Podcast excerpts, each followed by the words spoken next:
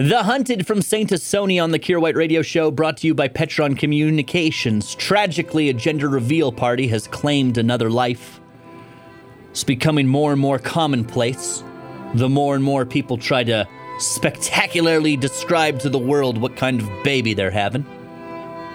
Uh, a man in New York was killed when the explosive device he was building to announce that he was having a boy exploded prematurely. His 27 year old brother was also injured in the situation.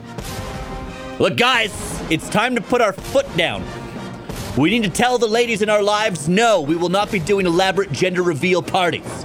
If you want to have a gender reveal party, that's fine, but it will involve absolutely zero gunpowder, no explosives of any kind, and if we're anywhere near a dry forest, we're not using flame either. There's either easier, safer ways to do it, like a cake, a nice cake with colors in the middle. Or, you know, an envelope from a doctor that says, hey, yo, it's a boy. And then you look over to your friend and you go, hey, yo, it's gonna be a boy. Kier White I'm here live. It's not. I'm not a cat. on the Bear.